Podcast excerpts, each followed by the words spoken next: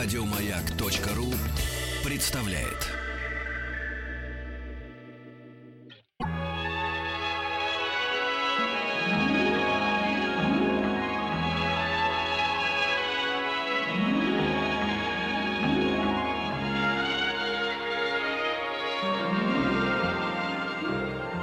Уральские самоцветы.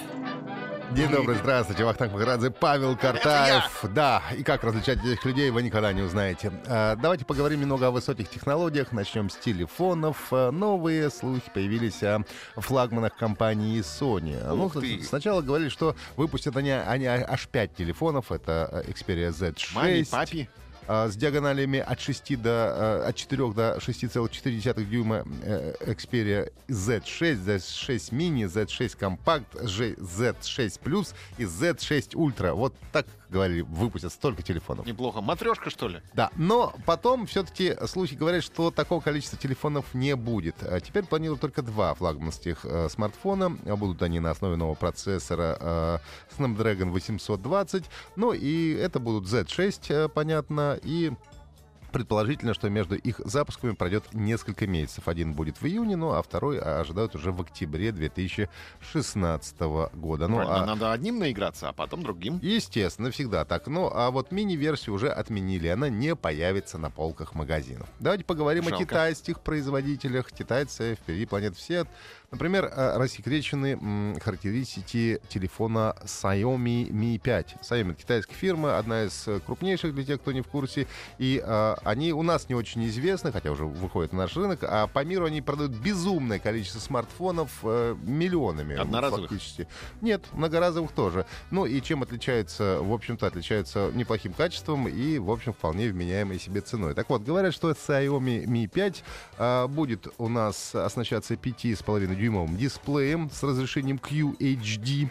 А, это 200, 2560 на 1440 пикселей, 20 мегапикселей камера. А, но что самое интересное, это а, батарейка, которую обещают на 3 800, 3800 миллиампер-час. То есть это, это сутки?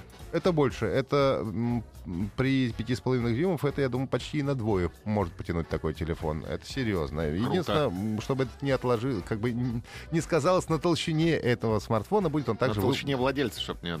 И на толщине да. владельца тоже, потому что смартфон будет, в общем-то, не дешевый, разумеется. Нужно будет это самое сидеть целые сутки в кресле, так-то ты хоть встаешь, зарядить его и вот, садишься а, обратно. А какая-то так... зарядка. Совершенно верно. Ну и будет он тоже на а, новом Snapdragon 820. А, также э, китайские производители ZTE готовят телевизоры со слотом для смартфона. Вот такой вот у нас, э, как называется. Я их уже не различаю. Z6, ZTE. Почему имена не дают им человеческие? Ромашка. Ну, потому что они не люди. Жалко. Потому что они телефоны, причем китайские в основном. А это еще и телевизор.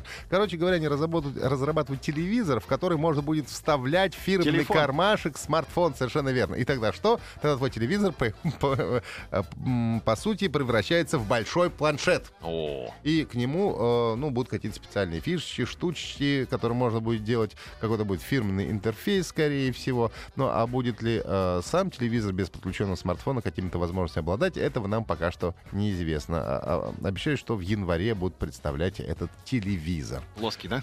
Ну, плоский, конечно, да. Ну и несколько новостей у нас из метрополитена, например. На портале бесплатного Wi-Fi в московском метро сообщают, что заработает новый сервис, при помощи которого пассажиры смогут строить оптимальные маршруты с учетом текущей загруженности столичной подземки. То есть, по сути, собираются сделать пробки в метро чтоб ты, заходя и просчитывая по этой программе, мог бы себе вычленить вот э, самый оптимальный для тебя в данном случае маршрут. И говорят, что все это реально будет в самом э, ближайшем времени. Но э, о сроках пока не сообщается. Будут сообщать, э, ну, наверное, по мере готовности. И заработал навигатор по местам зимнего отдыха в Москве портал открытых данных правительства Москвы, э, расширяет набор сервисов, ну и э, вот очередное новое введение, это как раз навигатор по ключевым местам для зимнего отдыха. Парк Горького. Совершенно верно. И парк Горького тоже. Можно отыскать площадку, узнать детальную информацию, есть ли там каток, а какие работают площадки, ну и так далее. Представлено около трех десятков парков, садов и других городских площадок. Все это можно узнать по этому навигатору. Спасибо большое. Хорошо, это хорошо сказал про катки. Я вспомнил сразу же себя, как я пошел 1 января на каток. Надо, кстати, пришло письмо тоже про каток. Еще больше подкастов на радиомаяк.ру